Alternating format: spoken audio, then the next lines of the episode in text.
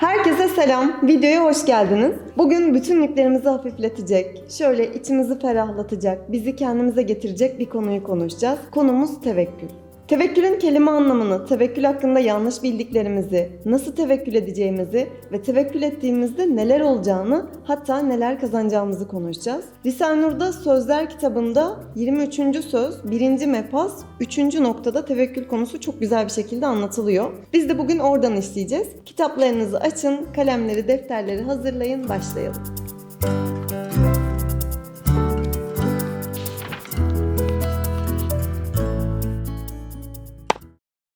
Ben genelde bir konuya çalışırken önce konunun ana kelimesi neyse onu araştırmayı seviyorum. Tevekkül kelimesini de biraz araştırdım ve karşıma gerçekten güzel şeyler çıktı. Tevekkül denince akla ilk gelen şey Allah'a güvenmektir. Bu doğru ama biz bunu biraz daha açmaya çalışacağız bugün. Tevekkül kalbin Allah'a tam olarak güvenmesi ve dayanmasıdır. Şimdi ben tevekkül hakkında onu tanımlayan birkaç cümleyi ard arda söyleyeceğim. İsterseniz bunları not alabilirsiniz. Birincisi ihtiyaç anında Allah'tan başka hiçbir şeye meyletmemek. Bu söylemesi kolay ama uygulaması gerçekten zor bir şey. Çünkü biz genelde şu tavra bürünüyoruz. Bir şeye ihtiyacımız varsa ya da bir derdimiz, sıkıntımız varsa önce bir şöyle etrafa bakıyoruz. Benim bu derdimi kim çözebilir? Kime gidebilirim? Ne yapabilirim diye. En son bütün her şeyi, bütün sebepleri denedikten sonra eğer olmadıysa Allah'ım sen bana yardım et. O tevekkül son zamanlarda aklımıza geliyor ama aslında ilk yapmamız gereken şey sadece Allah'a meyletmek o ihtiyaç anında.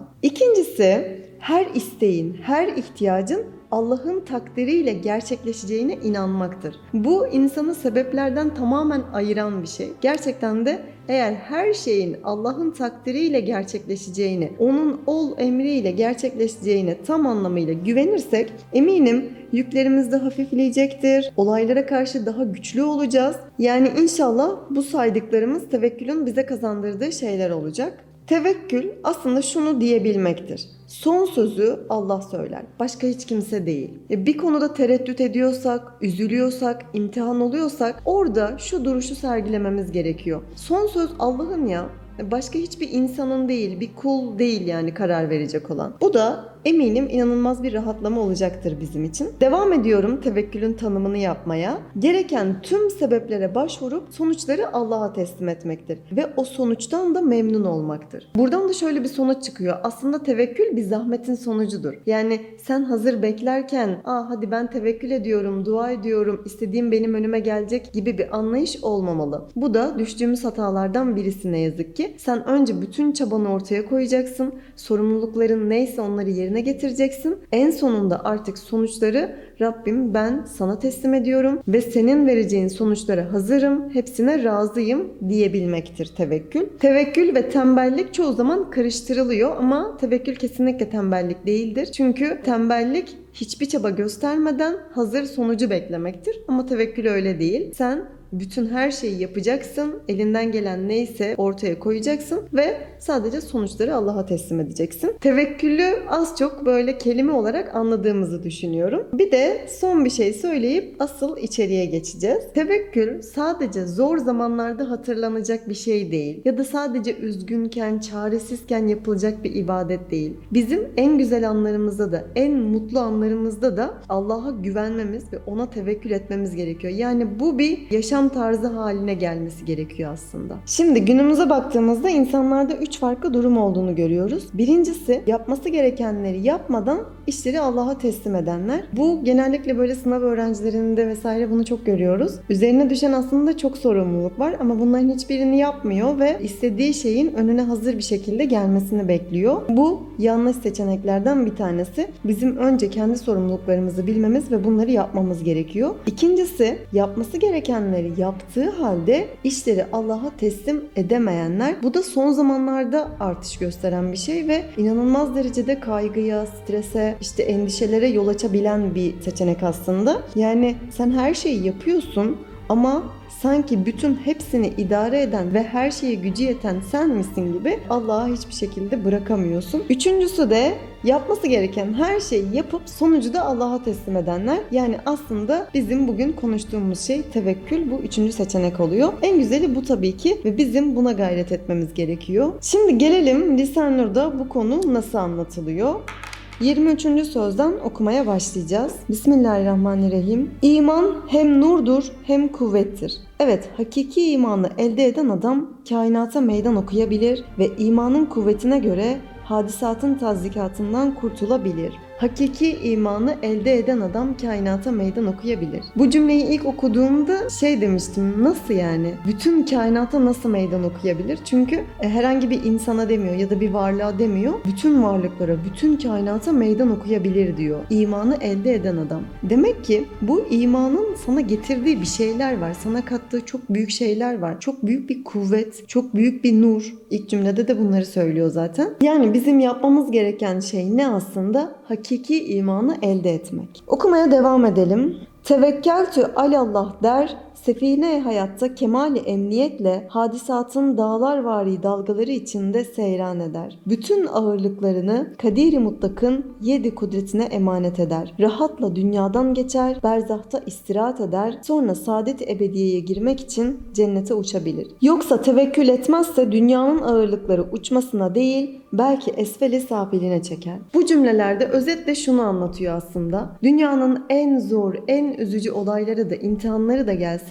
sen hakkıyla tevekkül ettiğinde hepsiyle baş edebilirsin. Hepsine karşı çok güçlü durabilirsin. Ve o olaylar karşısında titremekten, onların karşısında dilencilik etmekten hepsinden aslında kurtulursun diyor. Ve devamında bunu nasıl yapacağını bir formül gibi öğretiyor. Demek iman tevhidi, tevhid teslimi, teslim tevekkülü, tevekkül saadet-i dareyni iktiza eder. Bu cümle böyle üzerine tez yazılabilecek bir cümle. Hani tam anlamıyla insanın dünyadaki ve ahiretteki mutluluğunu nasıl elde edeceğini formüle eden bir cümle aslında. Saadet-i dareyn dediğimiz şey hem dünyada hem de ahiretteki mutluluk. Hepimizin elde etmek istediği şey bu değil mi? Dünyada da çok mutlu bir hayat sürmek, ahirette de. Bunu sana kazandıracak olan şey dört adımda açıklıyor. Birincisi iman, ikincisi tevhid, üçüncüsü teslimiyet, dördüncüsü de tevekkül. Bunlar böyle aşama aşama birazcık bu kelimelerin üzerinde duralım.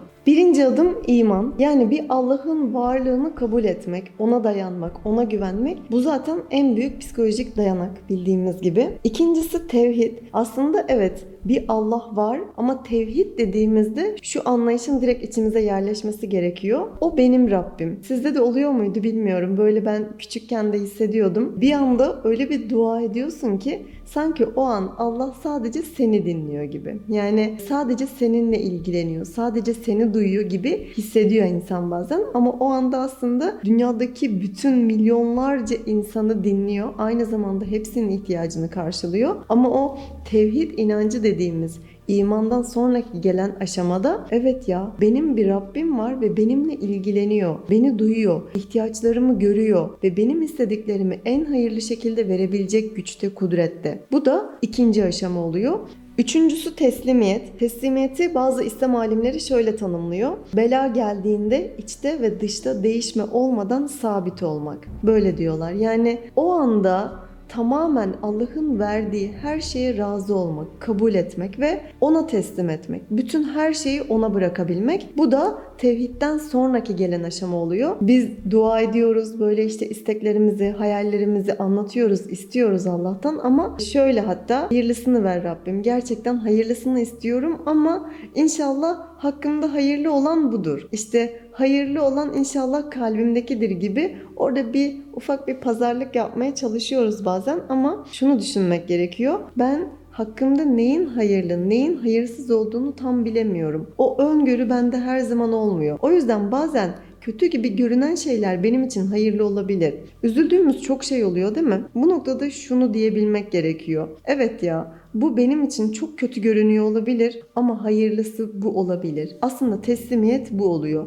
Tamamen Allah'a bırakmak ve ona güvenmek teslimiyetin de bir üst aşaması tevekkül oluyor. Bunlar adım adım böyle. Basamak yükseldikçe aslında biraz daha zorlaşıyor işimiz ama tevekkül artık son nokta. Teslimiyetle tevekkülü ayıran bir çizgi var. O da gereken her şeyi yapmak. Tevekkül adımına geçtiğinde artık kendi yapman gerekenleri de yapman gerekiyor. Onu yapmadan tevekkül olmuyor. Teslimiyetle ikisini ayıran şey bu aslında. Bu dört adımı gerçekleştirdiğimizde inşallah o kainata meydan okuma dediğimiz şey gerçekleşecek. Tevekkül konusu aynı zamanda Risale-i Nur'da bir hikayeyle anlatılıyor. Şimdi biraz o hikayeden bahsedelim. Tevekkül eden ve etmeyenin misalleri şu hikayeye benzer. Vaktiyle iki adam hem bellerine hem başlarına ağır yükler yüklenip büyük bir sefineye birer bilet alıp girdiler. Birisi girer girmez yükünü gemiye bırakıp üstünde durup nezaret eder, diğeri hem ahmak hem mağrur olduğundan yükünü yere bırakmıyor. Burada bir gemi var ve iki adam var. Gemiye gidiyorlar. Bir tanesi gemiye biner binmez yükünü yere bırakıyor ama diğer adam yükünü asla teslim etmiyor. Ben taşırım diyor. İkinci adam birazcık daha gururlu ve kibirli diyebiliriz. Ve o yükünü bırakmayan adama denildi ki ağır yükünü gemiye bırakıp rahat et. O dedi yok ben bırakmayacağım. Belki zayi olur ben kuvvetliyim, malımı belimde ve başımda muhafaza edeceğim. Yine ona denildi. Bizi ve sizi kaldıran şu emniyetli Sefine-i Sultaniye daha kuvvetlidir. Daha ziyade iyi muhafaza eder. Belki başın döner, yükünle beraber denize düşersin. Hem gittikçe kuvvetten düşersin. Şimdi bu hikayeyi biraz böyle özetleyelim. Burada uzun bir şekilde anlatmaya devam ediyor. Bir gemi var ve o gemiye iki adam gidiyor. Birisi yükünü teslim ediyor, diğeri yükünü teslim etmiyor. Teslim etmeyen adama diyorlar ki bak bu gemi içindeki arabaları, insanları, her şeyi taşıyor. Buna yetebilecek gücü var. Aynı şekilde senin küçücük çantanı da taşıyabilir. Ama sen bırakmadığında o yük sırtında giderek büyüyecek. Yolumuz uzun ve sen yorulacaksın, kuvvetin düşecek ve belki de gemiden düşeceksin bile yani. Bu gemi örneği bize tevekkülü çok net bir şekilde anlatıyor aslında. Biz bu dünyayı o hikayedeki gemiye benzetirsek ve o iki adam yerine de kendimizi koyarsak acaba yükünü teslim eden tarafta mıyız? Yoksa kendi sırtına yüklenen ve ben taşırım, benim malım, ben kuvvetliyim gibi mi davranıyoruz? İkisinden birini seçmemiz gerekiyor. İşte ey tevekkülsüz insan, sen de bu adam gibi aklını başına al, tevekkül et. Ta bütün kainatın dilenciliğinden ve her hadisenin karşısında titremekten ve hodfuruşluktan ve maskaralıktan ve şekavet-i uhreviyeden ve tazdikat-ı dünyeviye hapsinden kurtulasın. Demek ki bizim o imtihanlarımız, başımıza gelen musibetler, isteklerimiz, hayallerimiz bunların hepsi sırtımıza yüklediğimiz o yükler aslında değil mi? Ve biz bunları geminin sahibine emanet ettiğimizde aynı diğer tüm insanların ihtiyaçlarını, bitkilerin, hayvanların, her şeyin ihtiyacını eksiksiz bir şekilde birbirine karıştırmayarak temin eden zat kimse bizim ihtiyaçlarımızı da aynı şekilde giderecektir diyerek güvenmemiz gerekiyor. Bu güven de tamamen tevekkül oluyor zaten. Bir de ben şuna inanıyorum. Ne kadar çok tevekkül edersen Allah'ın yardımını o kadar çok hissediyorsun. Eğer gerçekten de güveniyorsan rızık konusunda, imtihanlar konusunda, isteklerin konusunda hiç fark etmez. O kadar çok Allah'ın yardımının sana ulaştığını hissediyorsun. Ama ne kadar çok güvenmezsen, sadece kendine güvenirsen, kendi başına her yere yetişmeye çalıştığında o kadar çok yalnız kaldığını ve çaresiz hissettiğini de görüyorsun aslında. Tevekkül konusunda bu konuştuklarımızı özetleyen ve aslında bize almamız gereken mesajı tam olarak veren bir hadis-i şerif var. Bunu da okuyarak bitirmek istiyorum. Ey Ademoğlu! Hiç kimsenin gücünden ve sultanlığından korkma. Benim sultanlığım durduğu müddetçe. Yani sana hiçbir şeyden, hiç kimseden korkma diyor. Bu direkt Allahu Teala'nın kelamından gibi düşünebiliriz. Ve benim sultanlığım asla sona ermez. O zaman bizim Allah'tan başka hiçbir şeyden korkmamamız gerekiyor değil mi? Çünkü onun sultanlığı bitmediği müddetçe hiçbir şeyden korkmamamız gerektiğini söylüyor bize. Demek ki onun sultanlığı da hiçbir şekilde bitmeyeceği, tükenmeyeceği için bizim sadece Allah'tan korkmamız yeterlidir. Ey Ademoğlu!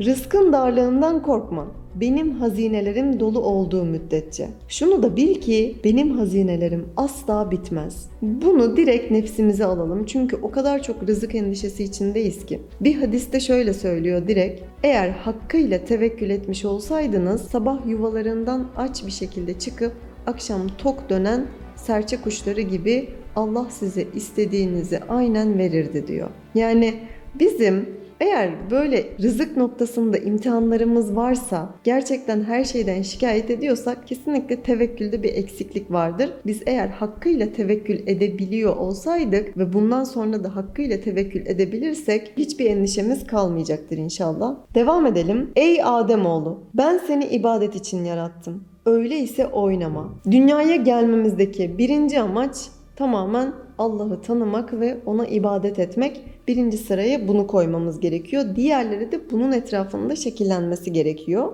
Ve senin rızkına kefil oldum. Bundan dolayı kendini yorma. İzzetime ve celalime yemin ederim ki benim taksim ettiğim ile razı olursan kalbini ve bedenini rahatlatırım. Bakın Allah İzzetime ve celalime yemin olsun ki diyor. Aslında o kadar büyük bir şey ki bu. Eğer benim taksim ettiğime, benim sana nasip ettiğime razı olursan senin kalbini ve bedenini rahatlatırım. Ama eğer benim taksim ettiğimde razı olmazsan izzetime ve celalime yemin ederim ki dünya sana musallat olur. Vahşi hayvanların yabanda koştuğu gibi koşarsın ve sonunda yine benim sana taksim ettiğim nasibi alırsın. Aslında her şey o kadar net ki Allah sana senin nasibini en başında çiziyor. Senin gayretine göre her şeyi hesaplayarak orada o belli. İster Allah'ın çizdiği yoldan git, helal dairede bunu elde etmeye çalış. İster onun razı olmadığı noktalardan git, günahlara girerek, kanaat etmeyerek, israfla yine en sonunda nereden gidersen git Allah'ın sana nasip ettiği kadarını alacaksın. Ya bu durumda Allah'ın çizdiği yoldan, helal kıldığı yoldan gitmek tabii ki de daha karlı oluyor. Zaten kalbini ve bedenini rahatlatırım diyor. Ey Ademoğlu, ben yerleri ve gökleri yarattım ve bunları yaratırken yorulmadım zorlanmadım. Sana bir ekmek vermek bana zorluk verebilir mi? Burada bir ekmek vermek derken o ekmeğin yerine her şeyi koyabilirsiniz. Meslek, para, işte evlat, her şeyi dünyevi olan bütün sevgiler oraya yerleştirebilirsiniz. Ben yeri göğü yarattım. Hiçbirisi bana zorluk vermedi. Hiçbirinde tereddüt etmedim. Sana bir ekmek vermek bana zorluk verebilir mi diyor. Evet aslında her şey Allah için çok kolay. Dersin başında demiştik ya bütün yüklerinizi hafifletecek bir konu diye. Gerçekten öyle tevekkül tevekkül. Artık birazcık bırakabilmemiz gerekiyor bazı şeyleri. Çünkü bizim her şeye gücümüz yetmiyor. Her şeyi aynı anda idare edemiyoruz. Her şeyi yönetemiyoruz. O yüzden bırakalım. Allah'ım ben sana teslim ediyorum. Sen en hayırlısı neyse o şekilde ver deyip biraz böyle bir hafiflemeye çalışalım inşallah. Son cümlelerimizle devam edelim. Ey Ademoğlu benden yarının rızkını isteme, benim senden yarının amelini istemediğim gibi. Allah şu an bizden sadece ikindi namazını istiyor değil mi? İkindi vaktindeyiz mesela şu an. Akşam namazını istemiyor. Aynı şekilde diyor. Benim senden yarının amelini istemediğim gibi sen de benden yarının rızkını isteme. Zaten rızka kefil bu arada ama biz 10 yıl, 20 yıl sonrasının planlarını yapıyoruz. Acaba şu nasıl olacak, bu nasıl olacak? Ya birazcık tevekkül etmek gerekiyor. Birazcık evet Rabbim sen zaten her an gözetliyorsun. Her şeyin zaten en hayırlısını oldurursun. Bizi en iyi tanıyan, en çok sevensin. Beni en iyi tanıyan sensin ve benim için neyin hayırlı olduğunu biliyorsun. Bunu zaten verirsin. Ama biz tamamen şöyle bir davranış içindeyiz. Hayır, haşa Rabbim olmuyor. Hani senden gelen herhangi bir şey yok. Benim kendim bulmam lazım. İşte evlenemiyorum, şöyle bir şey yapmam lazım. Şu olmuyor, bunu yapmam lazım gibi çok büyük yanlışlar için aslında girebiliyoruz. Bu konuda biraz daha dikkat etmek gerekiyor. Ey Ademoğlu ben seni seviyorum. Öyleyse benim de hakkımdır ki senin sevdiğin olayım. Beni en çok etkileyen yer burasıydı. Acaba Allah bizim sevdiklerimiz listesinde kaçıncı sırada? Onu birinci sıraya koyabiliyor muyuz gerçekten? Eş, anne baba, evlat, arkadaş bunların hepsi gerçekten çok önemli hayatımızda çok önemli yerlerdeler. Ama acaba Allah bizim hayatımızda kaçıncı sırada? Biz bir karar verir verirken acaba onun rızasını, onun onayını gözetebiliyor muyuz? Bir şey isteyeceğimiz zaman sadece insanlara mı başvuruyoruz yoksa ilk gittiğimiz yer o mu oluyor? Bunları biraz sorgulamak lazım. Allah'ın sevgisini, merhametini biz ayetlerde, hadislerde çok fazla hissediyoruz. Bizim de ona karşı sevgimizi göstermemiz gerekiyor. Bunu da inşallah en güzel ibadetlerle ve tevekkülle yapabiliriz. Rabbim hepimizi hakiki manada tevekkül edebilenlerden eylesin. Bir musibetle karşılaştığımızda ilk onu hatırlamayı ve en büyük yardımın ondan geleceğini unutmamayı nasip etsin inşallah. Bugünlük bu kadar. Bir sonraki ders videosunda görüşmek üzere. Hoşçakalın. Allah'a emanet olun.